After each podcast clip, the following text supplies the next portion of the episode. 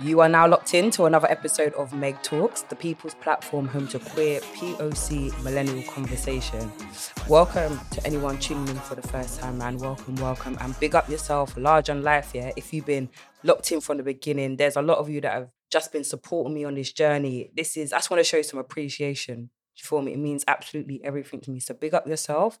You can find every single episode on iTunes, Spotify, and Google Pod. So log in, listen, share, like, comment, review, do all of that. Do all of that and help me build up this thing.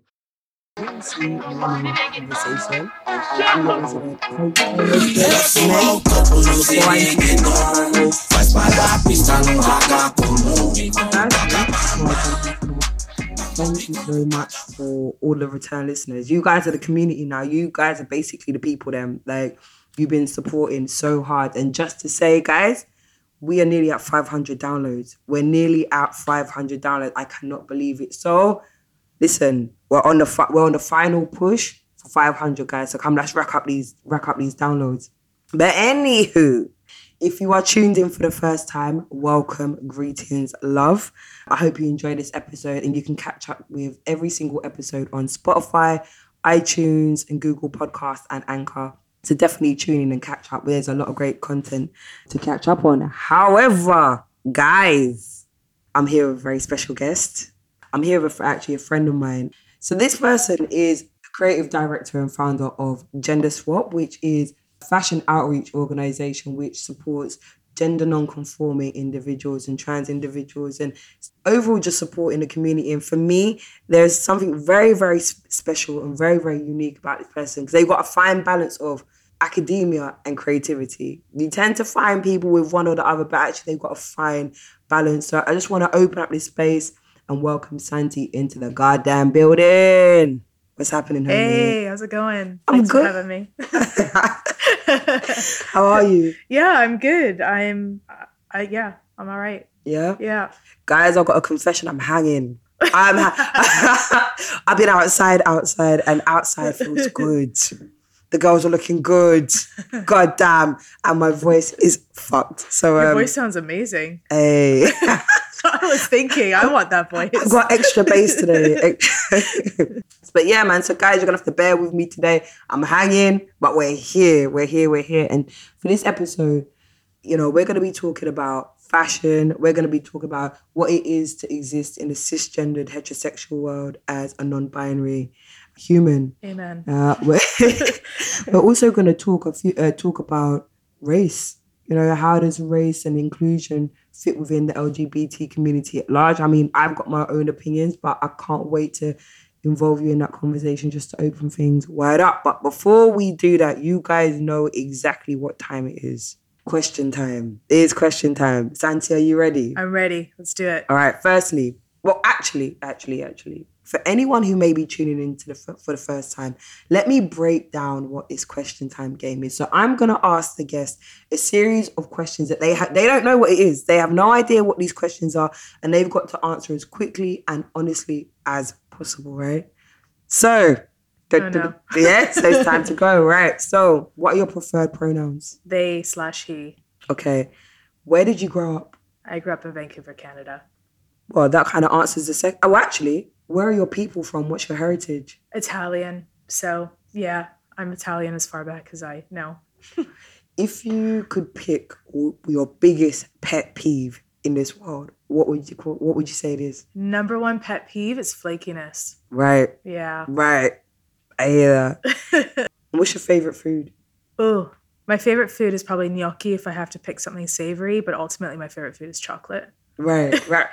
So gnocchi, the round, puffy kind of thing. Yeah, potato Potatoes. dumplings. Right. So I have thought it was potato, but then I was quite like a bit confused whether it was pasta or not. It's kind of in the middle. It's a hybrid. It's potato, flour, and egg. So it's like, Okay. yeah. I get it. I get it. So when it comes to your fashion, right, you've got an incredible sense of fashion, which is truly unique to you. And I can see that you, when you got your when you got your clothes on, you're good to go, and you look like you're kind of in your element. So, what is your fashion inspiration? Where do you find that inspiration for the Yeah. pieces and the looks that you're serving?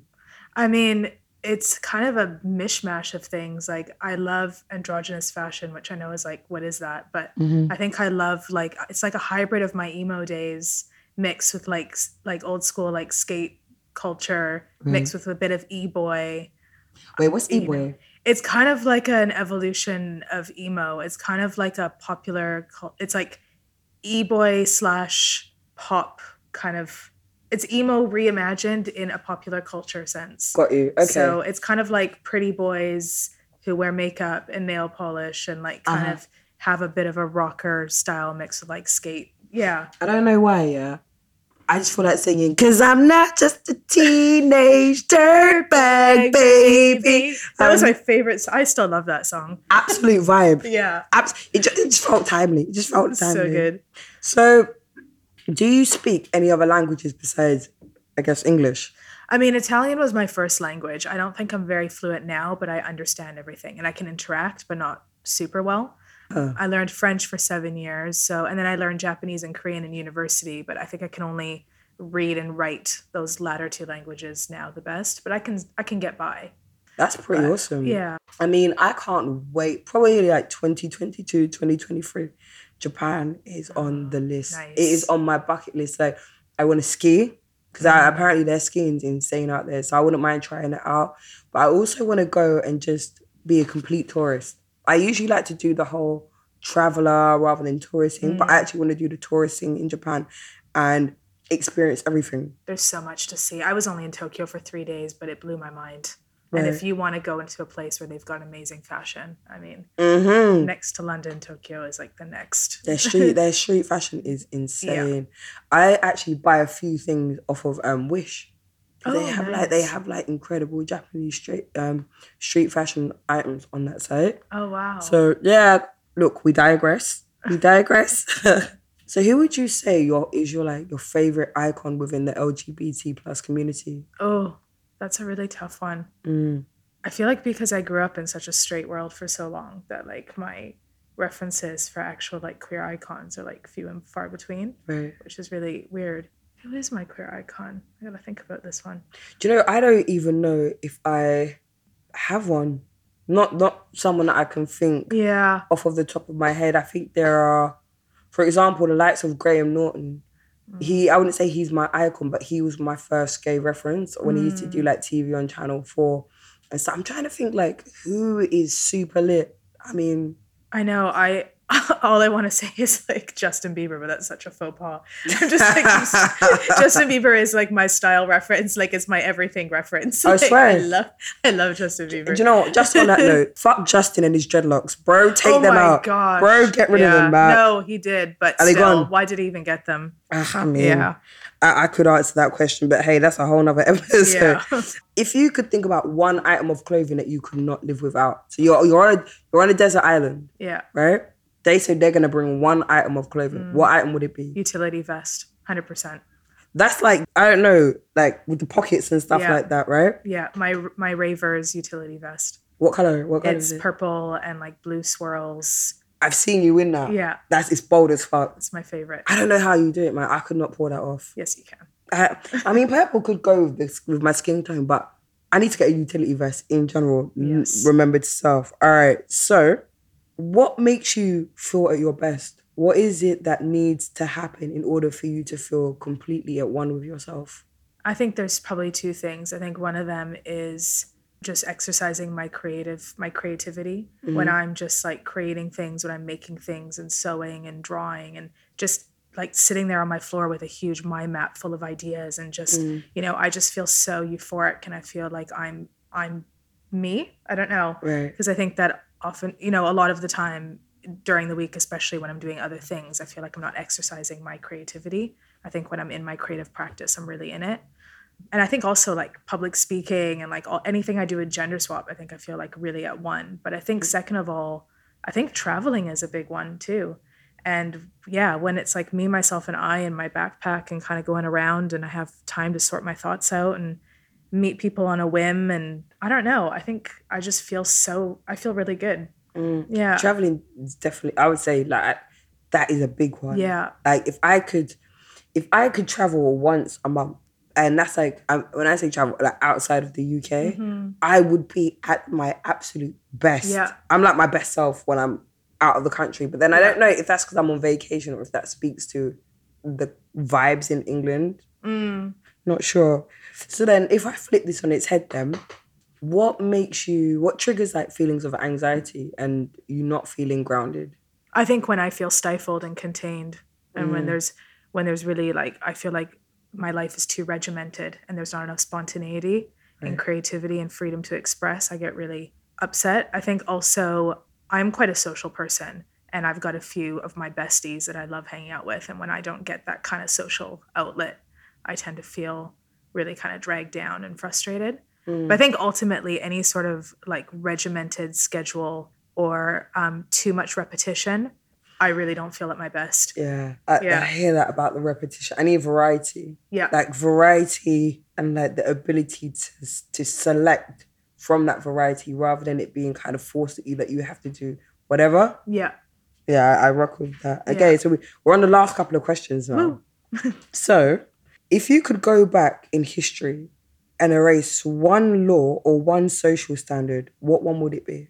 I mean, I think it would be anything to do with opp- oppression against, Mm. I mean, against women. And I mean, I, it's hard because I would feel like I would obliterate most most laws back in the day, kind of oppressed all Right. marginalized folks in some way, shape, or form. Mm, So Mm. I think like my go to is just even being able to vote is like a big one. mm. Like kind of taking down those barriers from Yeah. stopping people to vote. yeah, I hear that. Anything that oppresses women in marriage laws as well, things like that. But to think of like one exact law, I can't. Mm. Yeah. talking about like what you were saying about with marriage and stuff, that Yeah. seems to be a topic like over the past maybe like three, four years that it's really started to surface. I think there was like something like Sarah's law or some kind of law Mm. which was passed that was like that allows people to do like background research into the people that you're dating and like you can I think you can go to like the police station and like check in about someone because there's so much domestic violence that's happening within like relationships, I Yeah. guess, and within homes. And a lot of these per- perpetrators aren't new to the scene. Like they've done been doing this and have a track record. So and I hear that. I I I don't know. I think a social standard that I would want to eliminate is just conformity. Mm. Because I feel like conformity is at the root of many things. Yeah. And like if even like things like racism, right? Mm. like the need for people to fit within a box, the need for people to be who someone wants them to be rather than just allowing it to be organic. Yeah. Yeah, so I would say like just conformity and pe- that that need because I think it would eliminate a lot of issues that we have now. Yeah. That's actually a really good one because there's like most of the structures that we have are ones that kind of, yeah, get people and pigeonhole people, right? Right.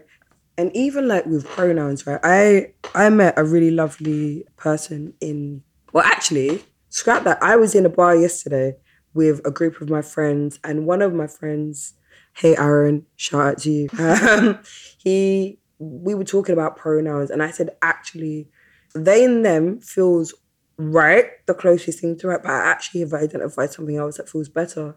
Meg Mm. just call me Meg. Like, because I kind of feel like they and them, and even being non-binary as a term, is still boxing myself in. And that still, it still doesn't speak to the nuance of who I am. Yeah. Like, as two non-binary individuals sitting down talking, we have shared similarities, but we have many differences also.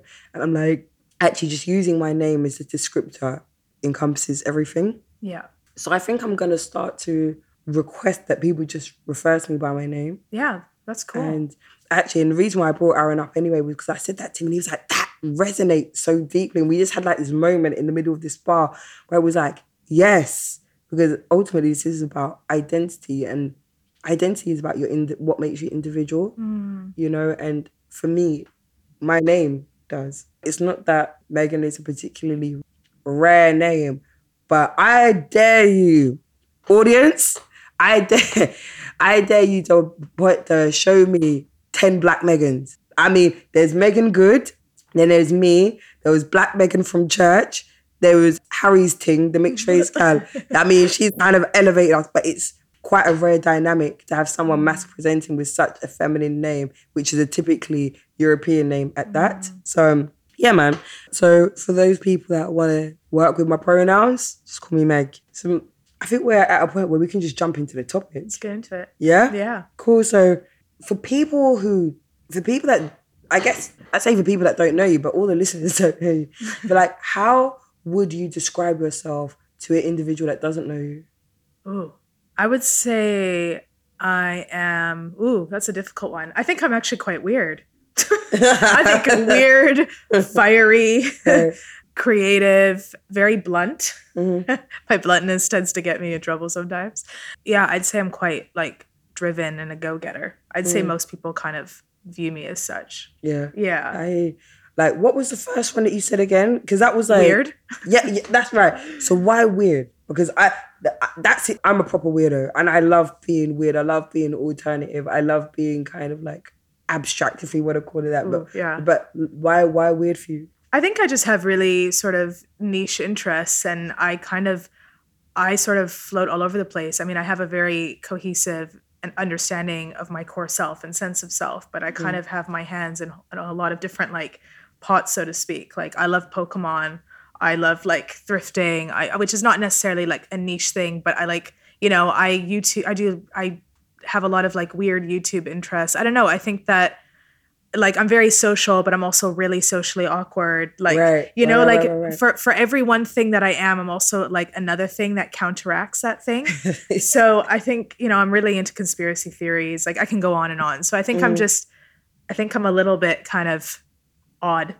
I get you. I get Yeah. like a number of contradictions. exactly. A number of contradictions which yeah. speak to each other, but they don't. Exactly. Right, right. And I think it's hard sometimes to like I can really relate to people, and then sometimes I'm just you know I say something really like off the path where they're just like, "What? I've never heard of that." You know? Yeah. yeah, yeah. yeah. So, like, how does being a social person kind of play out with social awkwardness for you? Because, like, people that tend to be social, socially awkward tend to be more introverted by nature. So how do the two exist, and what does that look and feel like? I think for me, I, I small talk is excruciating. I'd rather not talk, or I'd rather go in really deep. So Mm. Yeah. I think I have a tendency to like put a whole bunch of weird topics out on the table before I even get to know people. Which people are just like, who showed up? Like, you know, what are they even talking about? Kind of thing. I I think I tend to over intellectualize a lot of things sometimes. And I think also, as much as I am a social person, I also really need to kind of go away and recharge my social batteries. Mm. So I think what happens sometimes is I can connect with people really deeply and intensely because I only can get into deep topics or nothing. But then I tend to retreat. You won't hear from me for a few months, and then I'm kind of back Right. in another weird place, kind of doing. So I think what it looks like for me is that I can be hypersocial. However, I don't think I particularly follow like a social formality when I'm like talking or engaging with people. So, so that's it's a real big hit or miss, you know. Some people are really up for it, and other people are just like, I really don't feel like talking about this right now, you know. Yeah, that I was actually having a conversation just yesterday about many environments that I'm in currently are just far too small. Mm, Far too small. And I've, I've been having like these weird feelings which I've been really struggling to describe. And I think that it, it it boils down to that. Like I I require more. What I, I've grown as a person and what it is that I require now is more than what I'm receiving. And I recognize the frustration that was building up in me toward that and actually feeling quite resentful towards mm. people because I'm like, I'm not getting what I need, but I'm perfectly providing with what you need and there's an imbalance. So I definitely kind of anyway, I've kind of gone, gone off on the Yeah. tangent on that. a- anyways, I do relate to you, what you're saying, but yeah. Yeah. So let's kind of get into early doors. Mm. Young Santi. Oh no. Like what was growing up like for you? growing up for me, I don't think was very sort of happy experience to be perfectly honest. Like I grew up mm. in a very sort of tumultuous household, a very traditional Italian family mm. structure where there wasn't a lot of leeway for self-expression. I mean, I did a lot of sports. I was a really active kid. I think I just didn't really have the space to really, yeah, like I said, like express myself. So growing up, honestly, I don't really like reference it a lot because Mm. it's just so far it's you know it's obviously a piece of who i am but it's so far removed from like what i am now Mm. but i'd say if you went back in time and met santi back in the day the similarities there's almost none i think it's Mm. just yeah there's a big discrepancy between how i currently live and how i was brought up Right, right, Yeah. right, right, right. I, I, and I think for many individuals, we experience we experience that kind of radical change. Yeah. You know, and like when you look at pictures of say me at I don't know, 14 in my little black school skirt, flouncing around with like these massive boobs, just Mm. in my feminine energy to now, it's completely different. yeah I think even who I was 10 years ago, I'd like to believe anyway, it's I'm almost unrecognizable in terms of my mindset, my behaviors, my belief systems, the energy that I have within myself and the energy that I overall keep around me too, you know? yeah So I, I feel that. And what do you, if you could pick like maybe like three or four character traits of like the younger you, yeah how would you describe that person? I'd say very studious. I'd say conflict avoidant, like always kind of, or that's not maybe the right term, but I wasn't good with sort of standing up for myself. Very active and still very creative, but I'd say sort of stuck in a bit of a shell and loved to read. I loved to, well, studious. Yeah, I loved to just kind of escape with books. That was sort of my thing. so you're I do a- bookworm. yeah, now I do a lot of social media reading. Right, right, right. Don't, don't we all? yeah. So like it's interesting, like just pairing together like a couple of words that you've used to describe yourself before and after, because I think it was like the second word you used to describe yourself now is fiery. Mm, And yeah. then like that put against, you know, like you said, not feeling like you could stand up for yourself and stuff like that. And like not being able to stand up for yourself in your younger years. Why do you think that was? Well, I grew up in a really strict home, like very patriarchal home, with oh. sort of the head of the house being my dad, where like a male dominated household where it was really, you know, there wasn't really any say except what the dad thought. You know, he made all the kind of final decisions. And I think that sort of ended up the way that I conducted myself at home ended up permeating my social stru- you know, my social engagements at school and in other kind of areas of life. So think I was always taught to kind of keep my mouth shut in order for things to just run smoothly. Yeah. Yeah, I can I can understand that. Mm. I it's interesting actually because I had a very similar experience about like sticking up for myself and stuff, but it came from a slightly different angle because I grew up in a matriarch family, like in the Caribbean, like women women run the roost. You know, I never really understood that patriarchy existed because that's not really a you don't really see it play out in the same way as you do in the Caribbean. So, for example, in Jamaica specifically, if you go to a lot of food restaurants, which is Jamaican food restaurants or a lot of Jamaican homes, you see the men in the kitchen, Mm. like regular, regular. So, like, even some of those things don't really line up. Yeah, I grew up in a matriarch family, and my mum is very gentle. She's a very gentle, kind spirited person, and she raised me in that way. So, like, it was like a no no violence zone. So, like, no shouting, no cursing, no Mm. breaking stuff, just no aggression in general. And because she was always treating me so well, I wasn't used to people's fucked up behavior. I was like, ah, like, is it me or is the world a ghetto right now? So I definitely was used to a certain way of being treated and dealt with. And because it had been drummed into me about this being kind, turning the other cheek, walking away, that when I was faced with many scenarios, like in primary school, early high school, I found it very difficult because I took it so personally because I just wasn't used to mm. being treated like shit. And I didn't have the skills needed to rebuttal back and give people what for. And my mum would talk to the teachers and say, you know, look, these kids are giving Meg a really hard time and teachers are shit at dealing with that. And my mum said, Megan, you've like I've always been rude. I am feisty as hell. Like I've got a mouth. My mum said, Megan, use your mouth. Whatever you need do, need to do to sort this out at school, do what you need to do. And it was kind of like she gave me permission to un- unlock something that she could see in me, but I didn't know I had that. Mm. And it was just because of how I was raised, you know? Yeah. Mm. That's really interesting. Yeah, that, and I think even more so, me being so passive when I was younger and a le- letting a lot of things slide has speaks to why I've got zero tolerance for a lot of shit now. I'm like, yeah, "Ah, I long." relate to that. Yeah, it's long. Yeah. ain't nobody got time for it. Literally, like I've got no time for foolishness, and also I'm very intolerant to injustice. Mm. And when I see other people being mistreated, like I can't bear to see that at all, at all. And I think that probably is where where it all derives from. So as you you mentioned in the in the quiz, you know, you your pronouns are they are are they and them. I know you as a non-binary individual. So like if we think from childhood to now, have do you think you've always been non-binary? Or is this kind of a part of you that's developed and it's like actually I've shifted into a new person who identifies as non-binary? Like how has that journey been for you? That's such a difficult question to address, and it's one that I think about a lot because Mm. I think that, like, I think that I expressed my myself in a very when I could in a very sort of gender nonconforming way. I always had sort of gender nonconforming tendencies. I don't think I always was very sort of um, stuck to anything feminine or the term woman or girl or any of that. I think it Mm. was always just things that people called me that I was like, oh, okay, cool, I'll get on board with that.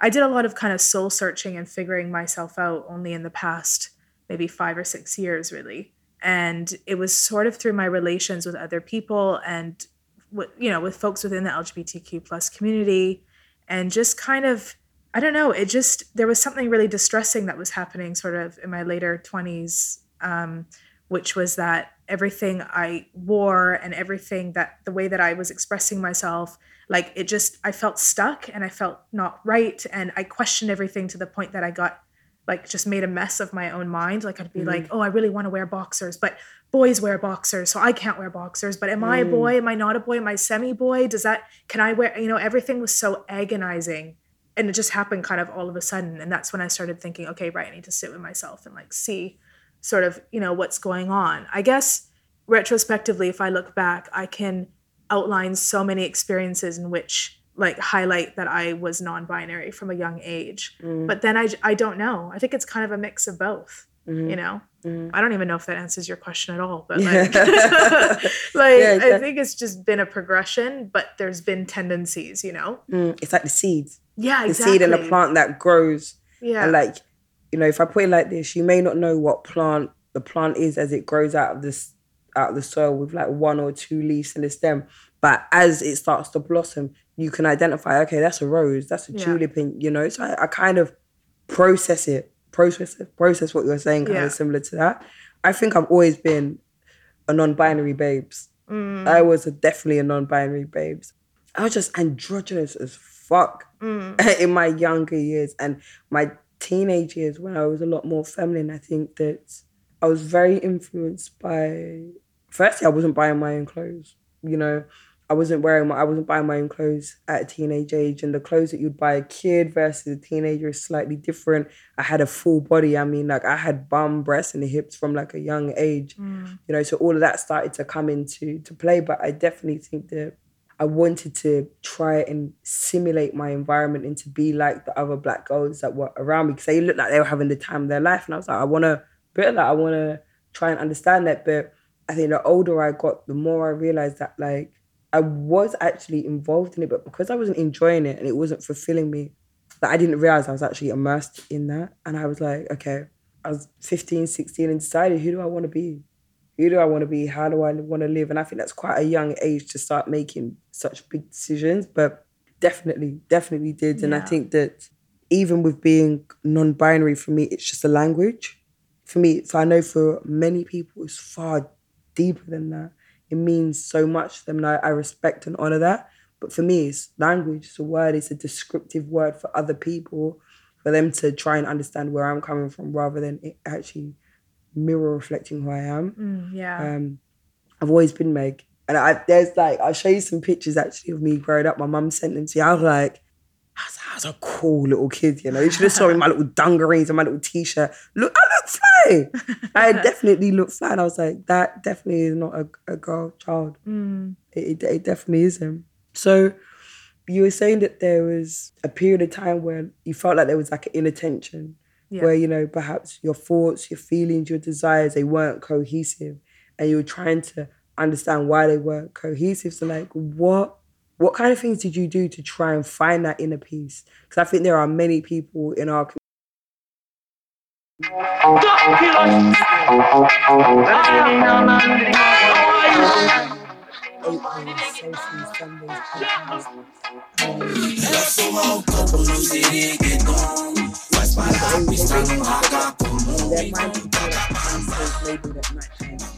And I was like, shit, that's real. That's Yeah. a very like Ooh, a that's a really good description. a sketchy ass neighborhood in your that's what that's that's what they said and it really resonated with me that like the mind is the battleground and there are a lot of people still battling with that so i guess i i asked that question to also understand for myself but i think this could there could be some golden nuggets for for some people that may be still going through that Yeah, I mean, I guess we're kind of getting to it, and that's sort of why I started Gender Swap. For me personally, it was really important for me to experiment with my style and my form of expression. I know that like expression doesn't always equal gender, but for me, it was so important to kind of experiment with the way I was presenting to people and ex- and presenting out in the world and how people were perceiving me and interacting with me and going off of that mm. those sort of interactions that's where I could kind of navigate and figure out where I felt best and how I wanted to kind of identify going forward. I think Right. you know when I growing up in a strict family where I didn't have a lot of room to I guess express myself in the way that I wanted outside of femininity, let's say, I kind of it was important for me to explore like masculinity and androgyny and and whatever and kind of experiment with clothes and just with hairstyles and like I used to wear tons of makeup and I kind of scrapped all of that and Mm. Just like that kind of made me it brought some inner calm because I'd be like, oh, I really feel good in these baggy jeans and this oversized t-shirt. Cool. Oh, yeah. And that's making me feel a bit more kind of like, I don't know, maybe boyish, maybe more gender queer. And then I guess the second thing is for a lot of people, like labels aren't important or, or certain terms or language isn't important. For me, it's it was and kind of still is. mm, It's less now, but it was very paramount to figuring out who I was because you know someone who likes to read and research a lot i'd be on i don't know like on google on tumblr like looking at all Mm. the different gender descriptions all the flags just kind of being like oh that's so neat oh i kind of relate to that i'm going to pick and choose and that feels true to me that doesn't Mhm. and it was kind of a mix of yeah focusing on material things so like aesthetics and labels to see kind of what fit right Right. and also with the help of like people that I was dating at the time that were kind of like, what about, you know, have you thought about doing this? And it's okay for you to wear those boxers. I still think you look cool or whatever, you know. right right like right there was a bit of an external validation or maybe like affirmations that needed to take place for me to be like, oh, okay. Because for me personally, I think, you know, in my younger years, I, my identity was very much connected to desirability and this worry that people wouldn't find me desirable or attractive if I presented in a certain way. right And I kind of burst out of that. And that's why I think like expression is such a key part of what I work on and like what my work encompasses Mm. because it really brought me to who I am today. Yeah. yeah that's that that's really interesting like the journey Mm. that journey and for many people who have entered the world and everything has just worked for them or it felt like it fitted and everything was kind of designed for Feels them natural. i don't think that some individuals really understand the importance of clothing and how you piece yourself together to you know as part of that expression yeah.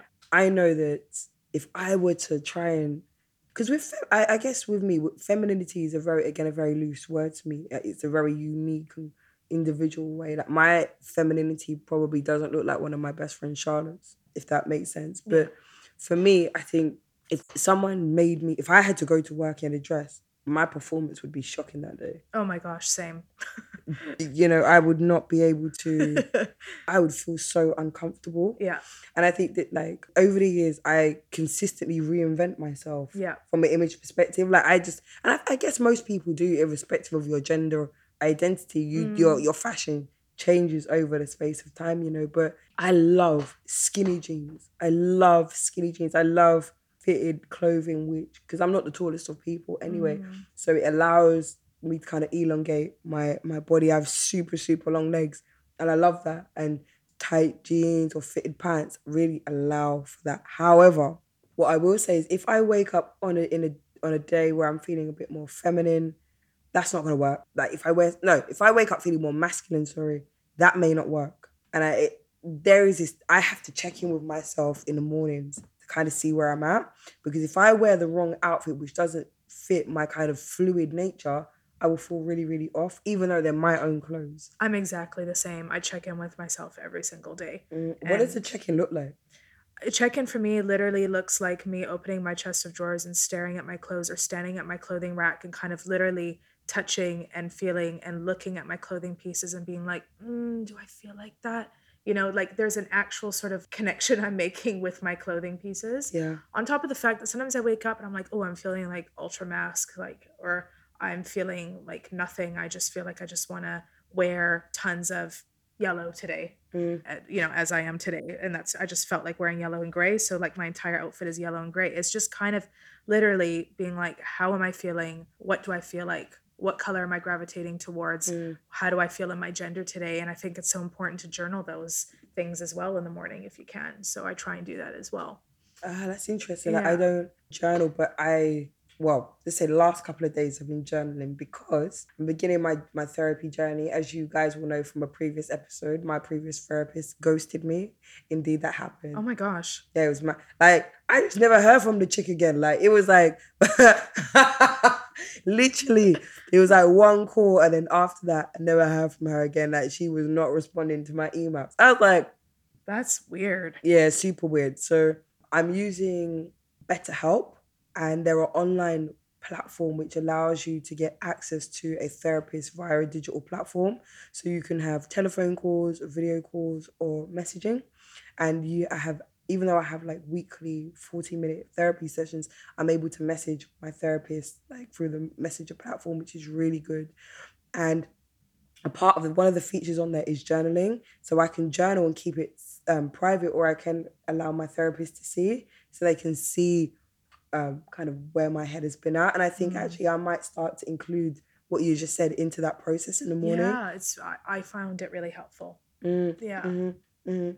I I'm thinking like gender is such gender has become an increasingly confusing thing for me over the past I would say maybe since lockdown. Mm. Lockdown has definitely shifted something in me where I'm like I, I just I really want to be free of all things and I just want to exist and dress how I want to.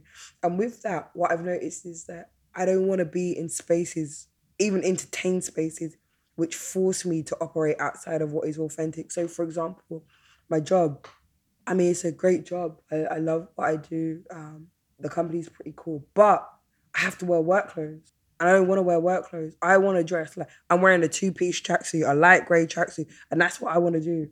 I want to go to work wearing that. And sometimes I push my luck a little bit, and I, you know, but I'm like, okay, what that means is that I want to 100% transition into self and being self employed. Yeah, me too. I want to only interact with people that are positive for my well being. I think there are so many kind of microaggressions and ignorance and stuff that's Mm. just not healthy and it's not conducive to like my mental well being and overall sense of who I am and being proud. And like there's a I, I've noticed there, especially in like the professional world, that you know, there's a way of being and thinking and doing it's almost like it's unspoken law. And i don't even think people are aware of it unless it doesn't work for you. And it's like even the way that people are like oh but could you do this? Maybe you could work in that way. And i'm like that's not me. Like my thought processes don't flow that way so actually what you're asking me is far beyond the actual task or what you're actually asking me to change the way that i think and behave and believe and i'm like "Ah, it's a bit more it's a bit too much of a compromise if you ask me Mm, yeah, yeah, I I agree. I find it really difficult to work for people and work, yeah, because like you said, they try to slot you into a box. You got to wear specific things. It's just yeah I I find for me wherever I can't express myself, I just again it goes back to your initial question of kind of what makes you feel sort of like frustrated and angsty and anxious, and it's like feeling contained in any kind of way, you know, hmm yeah, or confined or yeah. One question that I was supposed to ask you earlier and it just bounced back. What Mhm. does non-binary mean to you? Because I have people asking me all the time, Meg, like, what what is non-binary? Like, and I'm like, well, to me, as for me, this is what it means, you know. And I guess I'll share, you know, for being non-binary to me is it's basically a mirror reflection of my inability to commit to things in general. like, like being non-binary gives me the space to be whoever the hell I want to be at any given moment. And that can be a radical shift from one thing to the complete other. And it just provides a bit of flexibility and versatility and range, which I love. And there's, I love the fact that it's similar to being like genderqueer. Again, like even being queer, it's because I like guys like 10% you know, but it allows for that flexibility. Like being a lesbian felt very, like you can't like men. And I was like, I'm oppressing myself even within this, but being genderqueer allowed for that 10% allowance. And being non-binary is a, it fits on a very similar spectrum of like, just allows me to be free without worrying about I say that, but then that's not ultimately true. But yes, it just allows me that space to be whatever it is and to show up however I want. Yeah. In that. So what does non-binary mean to you? Yeah, I mean, I'm under the non-binary umbrella, but I think mm. the term that sort of I feel most kind of connected to is genderqueer ah, because I okay. experience my gender in a really queer, like literally in a really queer way. I mean, like historically, genderqueer kind of like referenced, you know, queer, like gender non-conforming cis queers to an mm. extent. Mm. Although, I mean, it's more layered than that. Wait, but, hold on, wait. It's cis queer. So that's yeah. someone that's born they identify with the body that they've been born in, but they're queer. Right, got it. And they're just like gen- gender nonconforming in their expressions, or you know,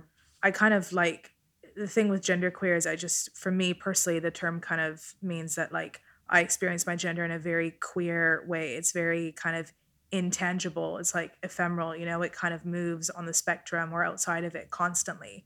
Like I can't even define my own gender because it's so much in flux and so fluid. Mm that mm. it encompasses like masculinity and femininity, but also both like both of them, but also neither of them because I express both of them in a very kind of queer, abstract way. Yeah. For me personally, I think like honestly, like being non for me, what non-binary means to me is like living in a very abstract identity that's constantly changing. And I think what you said, it's like gender freedom, gender free. Mm. I always say gender free because I'm like free from the confines of gender not only that it allows me the flexibility but in, innately so and like intrinsically i don't feel connected specifically to a specific binary gender i just mm. I, I, I don't yeah you know? that's a good point actually me either yeah i feel like a human yeah if that makes sense i have a human experience and have the ability to i think i get to have like i feel like i'm hybrid like literally, because I get to experience like what it is to be a man, um, to be a man and a woman mm. at different times. Yeah, I know I have experience of what it is to be a black man and a black woman. Mm. Sometimes on the same day, sometimes within the same hour, guys. But it is this kind of intuitive feeling that it's not static and you can't connect with the static nature of these labels. Yeah, exactly. And I mean, I use the term pretty boy for myself a lot because it's, yeah, like I feel like a pretty kind of like femmy boy, but kind of a butch woman, but also like neither of them, like kind of like a weird like mishmash of all of them, you know? If you were to make your own homemade gnocchi and kind of shove all that together and then like, you know, it's kind of, yeah, it's undefinable really, but I know that I don't identify with the gender it was assigned with at birth. Like I'm far, so far removed from it. Mm. I, I two things actually. The reason why I cracked up is because it reminded me of like something I used to say years ago. Like people might not know what sex I am, but they know I'm they know I'm queer. They're like, I don't know what that is, but that is a that that that that human there is a queer human. I don't know if it's a guy or a girl. It just kind of reminded me of that. And I wanted to ask, what is the relationship between like the LGBT community and, and, and identities within that and the Italian culture? Because in Jamaica, you know, it's a um, Jamaica's been on a real journey when it comes to accepting and embracing the LGBT plus community. I have to say they've come leaps and bounds from where they have pride in Jamaica, which is oh wow a big thing, and it's a, just having that. They've got a new trans org in Jamaica as well. Say that again. They've got a new like trans organization, ah. and I'll have to figure out the name. But my friend works with them. That would be very cool. Yeah, because I want to do like a whole Jamaica series nice. of just like immersing myself with. I want to say like I, you know I not long come back from Jamaica about six weeks ago. Mm. Shout out, shout out to the Jamaican baddies. What? hey, listen, just, I have to go off. I have to go off peace. Cheese us crispy. Jamaican women are exceptional. God almighty, I've not seen such Oh my God. Somebody get me a Jamaican wife, please. So somebody sort me out. If you got a friend that's got a friend, or it's like, I'm single. I, have even forgotten what I was talking about. What was we talking? I got caught up in the midst of Jamaican. oh, lovers. Italian culture. and- Yeah. So what what is the dynamics between those two communities? it's hard for me to answer that because like although i'm italian it's really weird like I, I was born and raised in canada but grew up in a very traditional italian family and was really connected to italian culture as a young person but now i like i'm so far removed from italian culture like i still know it as sort of i hate to say it but i don't think i mean it's not very accepted in a lot of parts of italy Uh, to be queer right. and to be trans. And I think there's like a long ways to go. But I think it's interesting to look back, especially in representations of like even like religious art or like art forms and whatever, like in, in different like cultural forms in Italy, like there's so much gender nonconformity and Mm, like feminine men and yes. like express you know it's so much of that so it's interesting how there's like this sense of like really holding on to their history and their art which has like explicit representations of like gender nonconformity but i feel like in everyday life in italy it's still not very open to that right. but then i have to like obviously like call myself out and say that's a huge generalization and i actually don't know enough about what's going on in italy and within like italian society to make like a really strong commentary on it so Right. yeah right, right. yeah I, and I, I think when you when you look back in history, there's all of these points of references and it's evidence which suggests that you know queer lifestyle, Mhm. gender non-conforming expressions were the norm. So like in Ghana, I'm not too sure how far back we're talking on the timeline here, but we're talking quite a way back, pre-colonization, at least that far back. And it was a cultural tradition for a woman who whose husband had passed away to actually get with a woman. And it keeps his legacy alive because she can't then marry on and have children with another guy and so and Oh, so wow. on. And I'm like, what? yeah Could you listen? I would be up for that, you know. I would find the hottest girl in town. I'd be like, mm-hmm. I'm like, once he's out of there, I'm in, babes.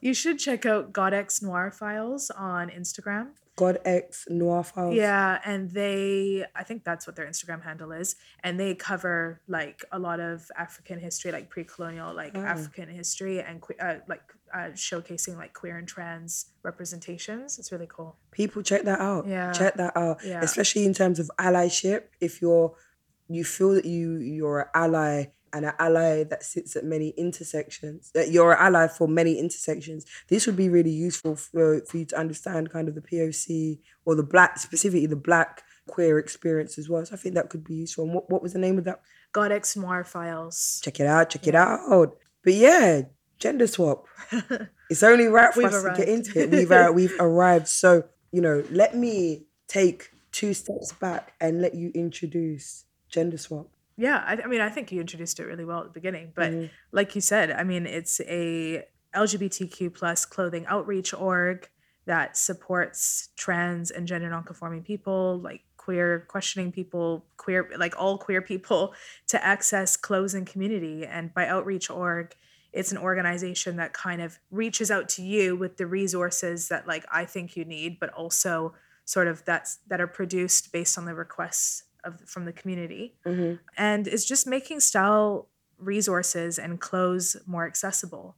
And it's sort of born out of or it's a response to i guess the the lack of queer and trans inclusion in like mainstream fashion. Right. yeah. So i started gender swap in 2017 as just a community clothing swap event. And then people were kind of attending and being like oh well do you do makeup? and oh i need wigs. And oh i actually don't know how to wear these trousers i've just picked up for free can you show me how how can i alter this t-shirt you know and so like there was an apparent need and i kind of like gender swap sort of expanded and Mm. included all these initiatives to support people and obviously gender swap is a very personal thing to me because it's sort of the organization that i wish existed when i was young or even when i was still coming to terms with my identity in like my mid 20s it Mm. would have been a really useful thing as someone who used clothes to express myself and to figure out my identity and i think a lot of people also sort of have expressed how much clothing has been like a, an important part of discovering who they are. So Mm,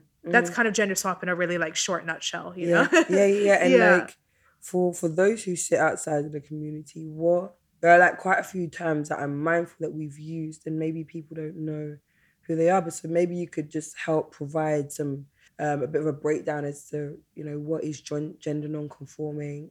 Again, yeah, what what is gender non-conforming? Yeah, gender nonconforming basically means someone whose expression, the way that they dress, the way that they present, maybe the way that they even like walk or gesture and move their body in ways that don't conform to societal norm. So an androgynous woman or it could be is a gender non-conforming woman or maybe like a woman who doesn't prescribe to having like long hair and wearing heels all the time and i know there's tons of it you know and then it gets very complex because there's so many iterations of being a woman being a man being non-binary that it's like okay well then what is gender non-conforming per se but Mhm. like on a very like fundamental level it's someone who doesn't express themselves as one usually would be expected to Right. Yeah. So so I'm gender non-conforming then. yeah who knew? I learned something today, people. I mean, like I use so many, like I use trans, gender queer, non-binary. I also use gender non-conforming to describe myself because Mhm. even you know within that, it's like there's a gender non-conformity that I harness. right, right, yeah, Like yeah, yeah. you know, so yeah, and then queer folks or anyone who identifies as LGBTQIA plus,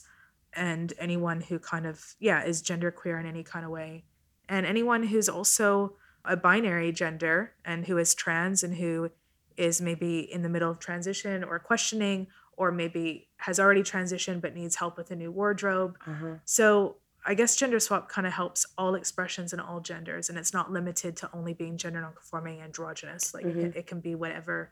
The sl- gender swap slogan is "Be whoever, wear whatever," and I love that. you know it's kind of like supporting everyone to be whoever and wear whatever, quite literally. So Mm.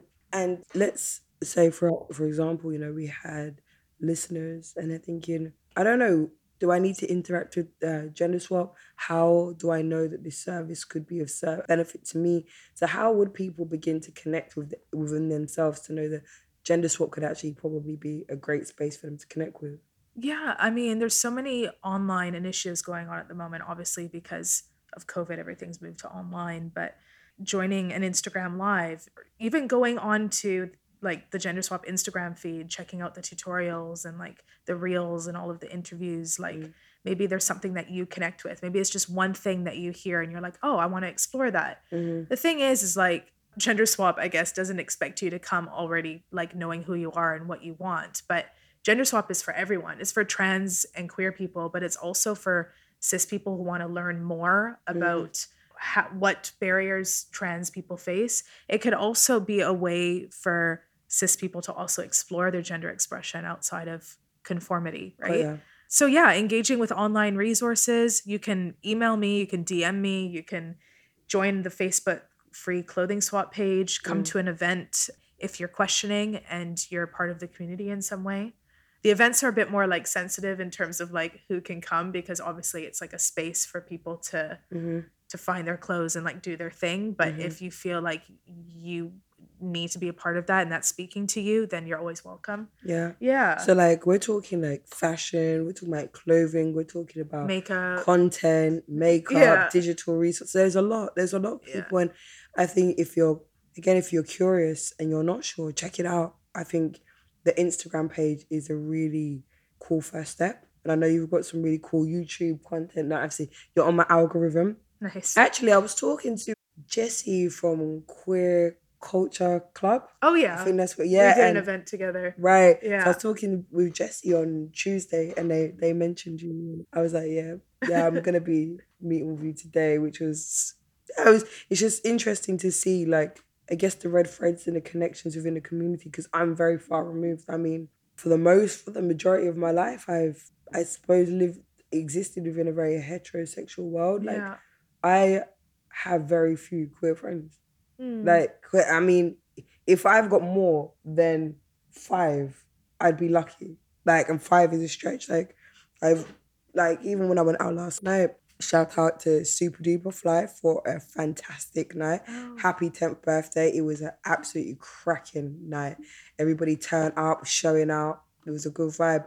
But um, even with that, it's a heterosexual space. So for me, I'm coming into this community via the podcast and I'm learning so much and I'm experiencing so much and it's all again it's very very new to me so like when I'm speaking to them like, oh yeah gender swap or I'm seeing these connections I'm like this is crazy to me like I didn't even know all of these things existed like I found out about an event this week within within the last three days max called Les Events Oh yeah, Les events. Yeah. what Yeah. like, hold on wait a minute now They had a really good Halloween party a couple of years ago. right Yeah. so there, there, there are all these resources available but i would say you know guys check out gender swap check out the youtube the instagram page check out the website as well I've also got tons of resources on on the website. If you go to the resources tab, from February to June of this year, I had like five month long workshops collaborating with different people from the community, mm. and every collaborator donated a resource guide that you can actually download from the website. So definitely go check that out if you're interested in learning how to upcycle a hoodie or make your own brooch out of scrap fa- fabrics or how to style your hair, etc. yeah, there's so much. that's lit that's Yeah. that's lit i mean i'm just trying to th- i'm still stuck on this idea of just me in a dress and i'm sitting here just envisioning like it's so fucking wild but actually there was something i wanted to ask you about because you're only the second person i've heard use this language in my whole life like binders. So like what are binders? Why do people use them?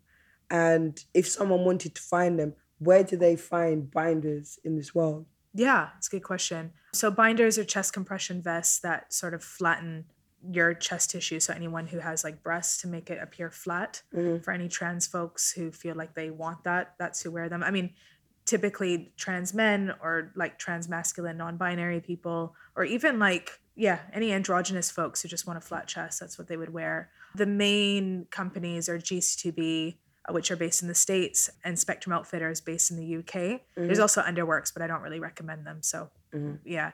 But Gender Swap actually has a partnership with GC2B. So yeah, we provide binders to folks in the UK only with a 10 pound donation. Mhm. And they're provided on the Gender Shop, which is the new online shop that I launched for Gender Swap. Mhm. At the moment, I think I'm sold out of most of them. But if you did want, basically, the binders are for people from Gender Swap. They are for people who are like just can't afford a, a new binder right um, and they're for like low income folks or folks that are experiencing like extreme barriers to accessing transitional items. So check out the gender shop. You can check out the Facebook Swap and Shop page, which is a private clothing page where people put their old binders up for grabs. Mhm. And if you're someone who can actually like buy a binder, then head to Spectrum Outfitters or GC2B. But yeah, Yeah, because I actually experimented with binding. mm, think I was around maybe like 20. How old was I? Damn, maybe like 22, 23. Mm. I had to cut it out. My boobs started to look like pancakes. I said, What the fuck is happening? I was like, Wait, I don't know. Do I? This was the conundrum. Do I deal with protruding breasts or saggy boobs? And I was like, I don't know if everybody's having this experience or if it's just my boobs, but I was like, I'm gonna have to have protruding boobs. Like there, there's a moment when you know you have to make a def, a def, defining defining decision for yourself, and that was it. And Yeah, I think over time, yeah, Mm. they can have sort of like a physical effect, but some people just can't live without a yeah, binder. and that I speak from a very personal perspective, and not to not to speak for anyone or to minimize the importance for them, because this, this this if I start from the fact that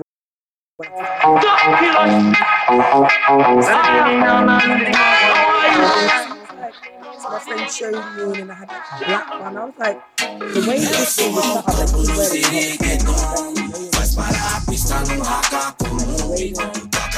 certain things with it, I loved it. So like, the biggest benefit I saw was tracksuits that zip up from the chin down Oh yeah, because there's that crinkle piece around the breast line where the zip fucks up a little bit. It's like it's not flat. Do you know? Do you know what I'm talking about? Yeah. It gets a bit diagonal, and I'm like, I used to, I hated that. So that was one of the biggest things for me, and like how my shit, how my t-shirt looked. But then, like I said, I had to have a very difficult conversation with myself because at that time my bust was a lot bigger, and so like I was thinking to myself, this my my shit. Like when I take this off, I'm not feeling comfortable with myself. So this is a having breasts was never was never much of an issue for me. I mean, if they could have been smaller, that would have been great. But I never had an issue with having them.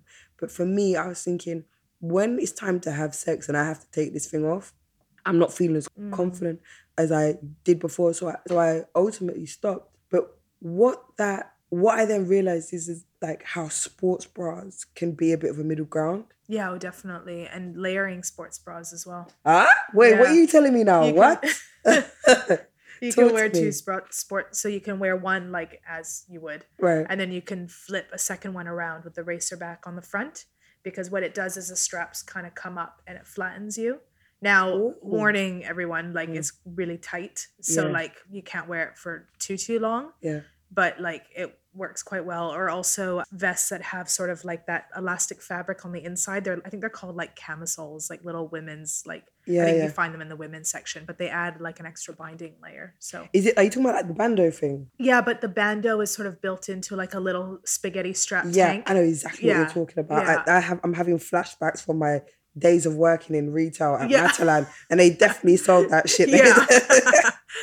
so, if we're thinking about like gender swap in the next, say, two to three years, you know, what are your ambitions for the brand? I would love gender swap to be known globally, like worldwide, and Mm. for there to be physical locations for people to go into to find clothes, to find binders, to be able to attend workshops, like you know, like a trans, a queer trans safe ha- clothing haven, sort of. Mm. I think that kind of going around and doing events worldwide is big on my list, and um, getting like my own sort of, I guess, clothing line out too is sort of next on the agenda. That'd be cool. Yeah. So there's like lots of ideas I have in the mix Mhm. going on, but I think ultimately my mission is for everyone to feel empowered in the way that they dress and also be equipped with the skills to be able to style themselves as they wish. So I think like if I can travel around the world and like do really like collaborate with orgs in all different kinds of countries and like work to like bring people these skills and bring people this like creative sort of outlet I'd say like my plan is done. I guess Mm. my mission is done, you know? hmm Yeah. Mhm. That's really cool. That's I I love the idea of like skill sharing development because let me tell you a really embarrassing fact about me that you don't know. I don't even know how to sew a button on. I legit don't even know how I when shit breaks for me, it's over. Like when when my shit breaks or something, it's a wrap. I don't know how to fix the zip or anything like that. So I think that that's so empowering people having those skills. And I've got a friend who she owns a charity which works with um, schools in Uganda, teaching them how to make sanitary towels. Oh wow. And the the all teachers, irrespective of, of of their sex and gender, and teachers, irrespective of their sex and gender, all are taught how to do this. nice. So it creates resource within the schools because what was happening is that there are many young girls when they when they hit that hit that age that that what am I thinking when they hit that time of puberty yeah when they hit puberty and their body starts to change and they get their period many girls are dropping out of school because they can't take the humiliation Mm. you know, and you can't say to the school, oh, one week, one week out of the month or two weeks out of the month, I'm not coming. It doesn't work like that. Either you're in or you're out.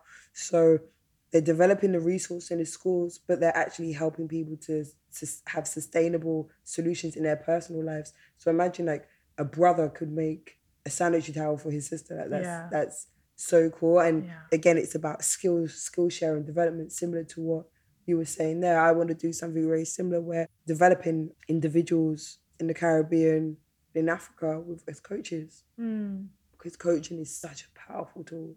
It is life transformative, and if we can have those skills really honed in and finding and honed, refined, sorry, in these spaces, it, would- it change people's lives. So I'm just such a big advocate for for that. What have been like some of your proudest moments with gender swap?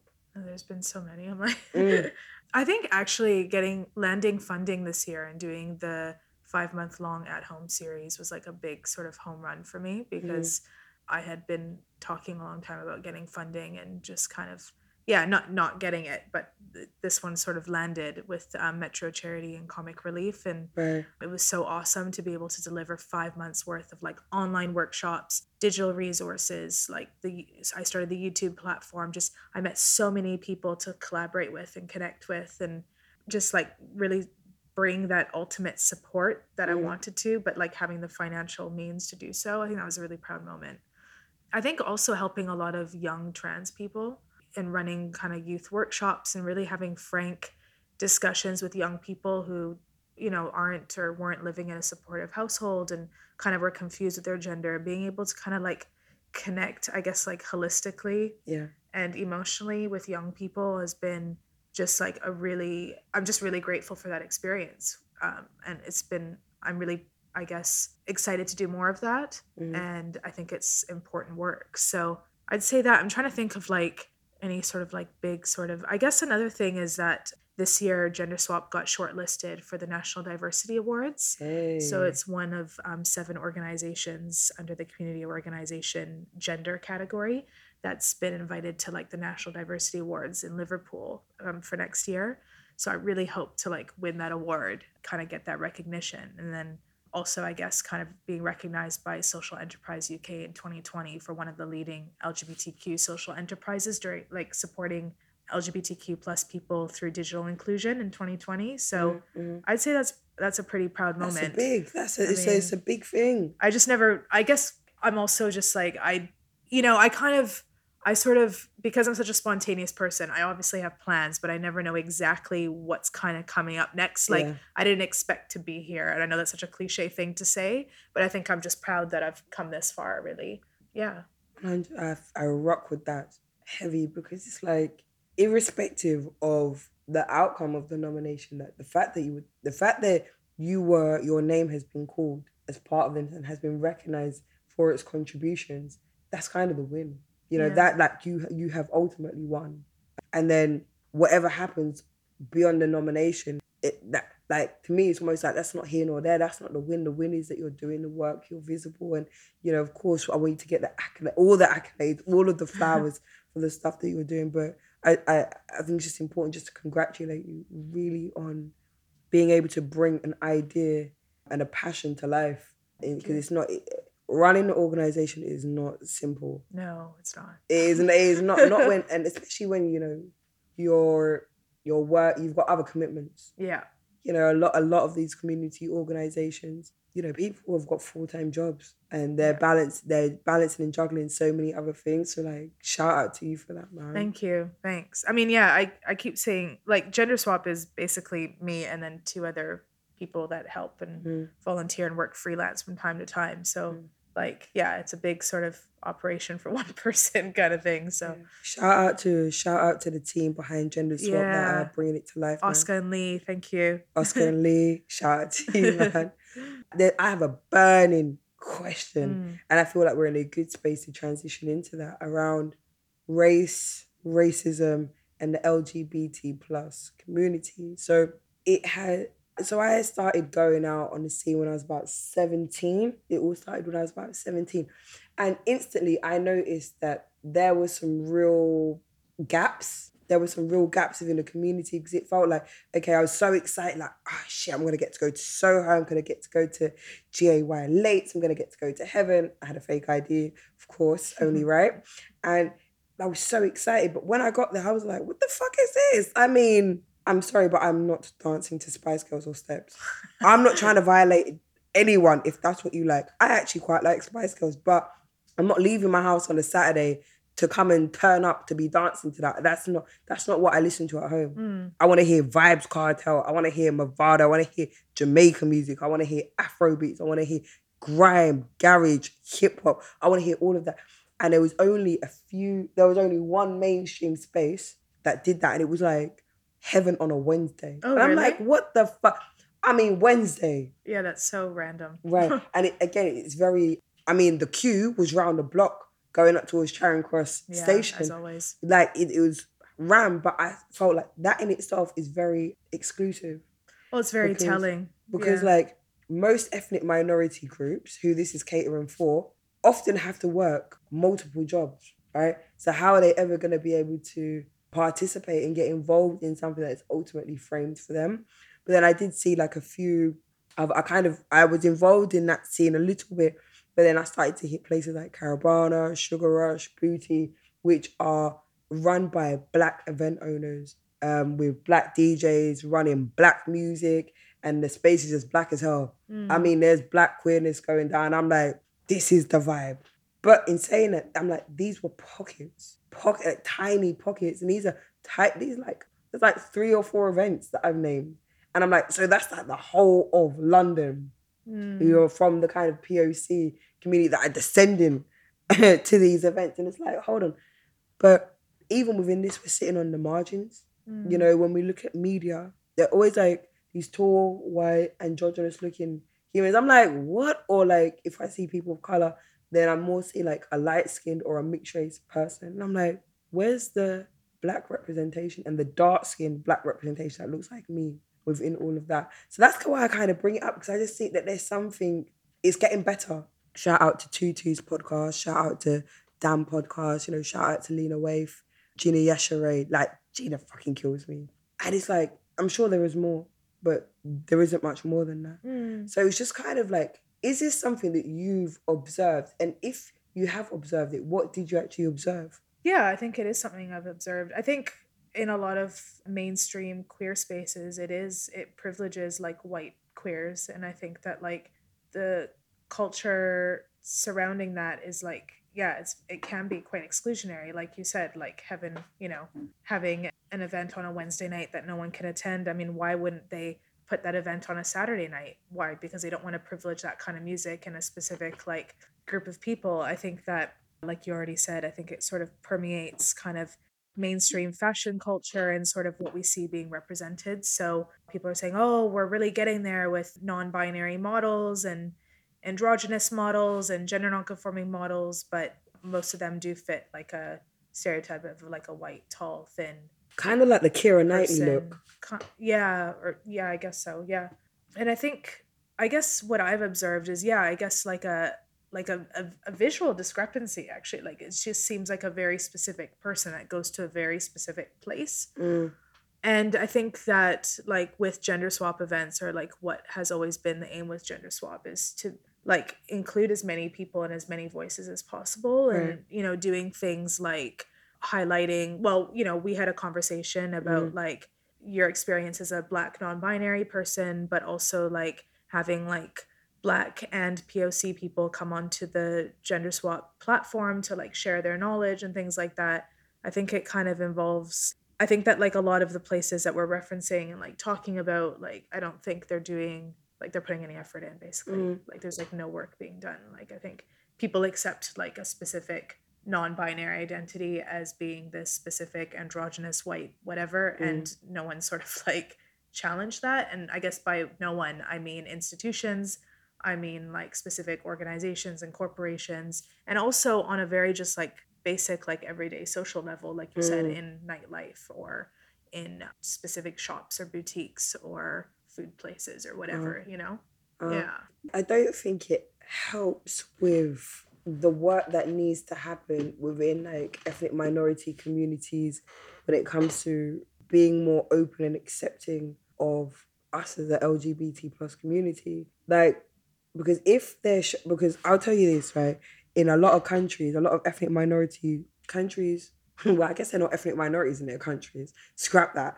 So, in many countries where you'll be identified here as ethnic minority, being queer or anything that's attached to that is considered like white behavior. Mm. It's like they're like, oh no no no, Meg's been in England too long. This is it's, it's white behavior because there's no representation of what it is to be queer of people that actually look like them. And I think it start it was really start to break down some barriers rather than seeing us as others within this or that we've been influenced. It helping people to understand actually, no, we are here. We're visible. There's a lot of us. We're doing great great things in this life. We're more than capable. We're talented. We're we're happy. I can't speak for everyone, you know, but overall, it, it's just creating that visibility and that awareness, and just having a one type, one kind of stock image of yeah who is does not help that situation. but also like including representations of like people queer black people like thriving too or like poc Yeah. people like you know i mentioned i think i've mentioned too like dr ronks like they're awesome um, everyone go check out dr ronks like Uh, yeah, yeah, yeah. and like there's like so many other people doing really great work like not so secretly shay on instagram there's also edit my feng shui his name yeah tyrell like there's so many people doing like really cool work but i think it's also like yeah platforming those like voices and those people as well Definitely, Yeah. it is so important, so so so important. Yeah. And this is kind of, I think, as Meg Talks evolves, really occupying that space and being that media platform that's very well connected to the work that people are doing, to media comms, being able to influence and actually do some advocacy about what is the right thing here and what what is needed. And I don't want, I don't, I'm just tired of this kind of like dull, drab narrative that's kind of pushed behind what it is to be black in general. And I think you you see that kind of in the LGBT plus community as well. I'm like, we're not all alcoholics and drug addicts with no family and hate ourselves. Mm. I'm like, legit, that's not the story for everyone. And I think that we need to be comfortable in being able to say that without having to say, but I know that there are people that no, no, no, no. Of course, with the existence that that is not the truth for some, there is going to be the existence that it is the truth for, for others. I think we should be allowed to t- to talk about that. Okay, that's not Yeah. the reality. Speaking to quite a few people that I know about their experiences, it's been kind of through the podcast as well. When I ask about childhood, what's growing up looked like for you and stuff, and there are so many. If I speak specifically specifically for Black people, that they're queer, they're out, and their family are absolutely fine with it, and they're professionally doing fantastic things. And I'm like, hold on a minute, this isn't being spoken about Yeah. and I just want to balance the scales a bit here. And uh, there's a movement already happening. I'm just seeing myself as part of that movement, but it's really balancing the scales because, again, being black is fantastic. Like I come from like back home in Jamaica. I come from a tribe called the Maroons, and the Maroons they weren't on slavery. They said fuck that.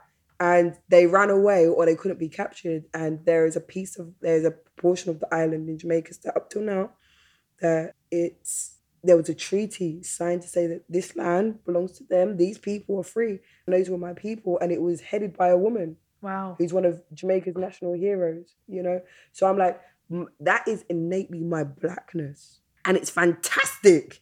It kicks patriarchy right in the fucking balls and racism at that. You know, and it's just about being able to bring those narratives, but it takes people of color to be able to bring those stories and to talk about that. You know, like when I was in Jamaica most recently, it was I, I was a little bit apprehensive. I'm not gonna lie, I'm always a little bit apprehensive and a little bit nervous. But there were quite a few people that were like, "Bro, we kind of rate, rate, like rate the way you dress. Like, yeah, you look good." They actually liked the cl- it was the clothing that broke the barrier down because they were like, "Oh, I like those trainers. I like that hat. Or I like that." I'm like, "Oh yeah, you're flexing." I'm like, you know my style already, and people really being able to appreciate that. Yeah. I think I was very open. I never lie about who I am. I'm like, yeah, when guys are like, so I know there's a couple guys out there that they they they're still hopeful I may be their wife one day. And I'm like, look, I like girl. And when I'm talking to people, they're like, but how, especially with the guys, I said, all right, cool. You imagine how you feel if another man was to try and touch you or to try and kiss you. I said, that's how I feel. I said, you see the thing that when you look at women and it blows your mind and you just they just look so scrumptious. That's how I feel. Scrumptious. I love Right. that. I'm like, I like, I align with you more so than anyone else in terms of my heart's desires. And they're like, what? They're basically, they're like, yeah, man, you're one of the man them. Yeah, Meg knows. You know, and it, again, I think it's just important that we're able to share our stories and our experiences because that kind of demystifies a lot of that, you know? yeah. Yeah. Um, so if, you know, let's just say we had a waste man Boris Johnson, waste man Priti Patel in here, and a few other government officials or government unofficials, I'm gonna refer to them as, yeah. If what would you say to these individuals? They were sitting right here and you could advocate on behalf of the LGBT plus community, what would you be saying to them? there's like a lot, but I'm like, I feel like I'd be like, rah. No, I think when connecting to people that don't have the same experience as you, it's really important to like figure out to get them where they can relate in their own kind of worlds. Mhm. And I think like talking to them and kind of like how you said, how you were explaining how your attraction to women is, to, and, and then they could get it, right? Yeah. And I think like kind of like outlining sort of like a scenario in which like a non-binary person or trans person feels excluded from everyday mainstream spaces and like Mm. kind of like walking them through that and asking them like how they would feel if they felt like they couldn't go pee because they could there wasn't a bathroom that was like Mhm. allocated to them and like how uncomfortable that would be and i think that like having like a frank discussion about the barriers like that we face but like try and get them to relate in their own experiences is like the best way forward i mean i know that's like a really vague answer because like my ultimate like response to when you were saying that was to get really like infuriated at the Mm. injustices that like towards trans people in this country Mm. but then i also think that like people like that sort of like thrive on people's rage and exclusion because that's sort of like their mission you know but i think kind of like chatting to them and like being like you know what can we do how can we Mm. work together which i Uh, know So you're so you're you're going the kind of the awareness. i think people um, are gonna cringe. Yeah, and like I know people are gonna cringe at my response because it's kind of like that gross, like you know, like work together. But I also, and I like you know, a lot of sort of like my viewpoints or like the fundamental things that I do are on a radical level. But then I sometimes I think like, okay, we operate within these specific structures. Mm, Like, how can we also kind of get to people right. based on the structures that we already have? Yeah, yeah, yeah. I want to burn it all down, but I don't know if Right. like if just running out there and burning it all down is gonna do anything. I'm like, how can we kind of like how can we break stuff down and destabilize it Mhm. by like kind of insidiously getting into people's heads and sort of manipulating the way that they see things. Right. Facts. Facts. Uh, I, I, I respect that. I, I probably, my answer is probably even worse. I think you had a good answer, and I know Mm. you kind of. I'm like, I've got nothing to say to you. Yeah, I've got, I've got absolutely no words. I'm Yeah. like, I have no words. that's so for- real. yeah, like I've got nothing to say to you at this point. I'm like,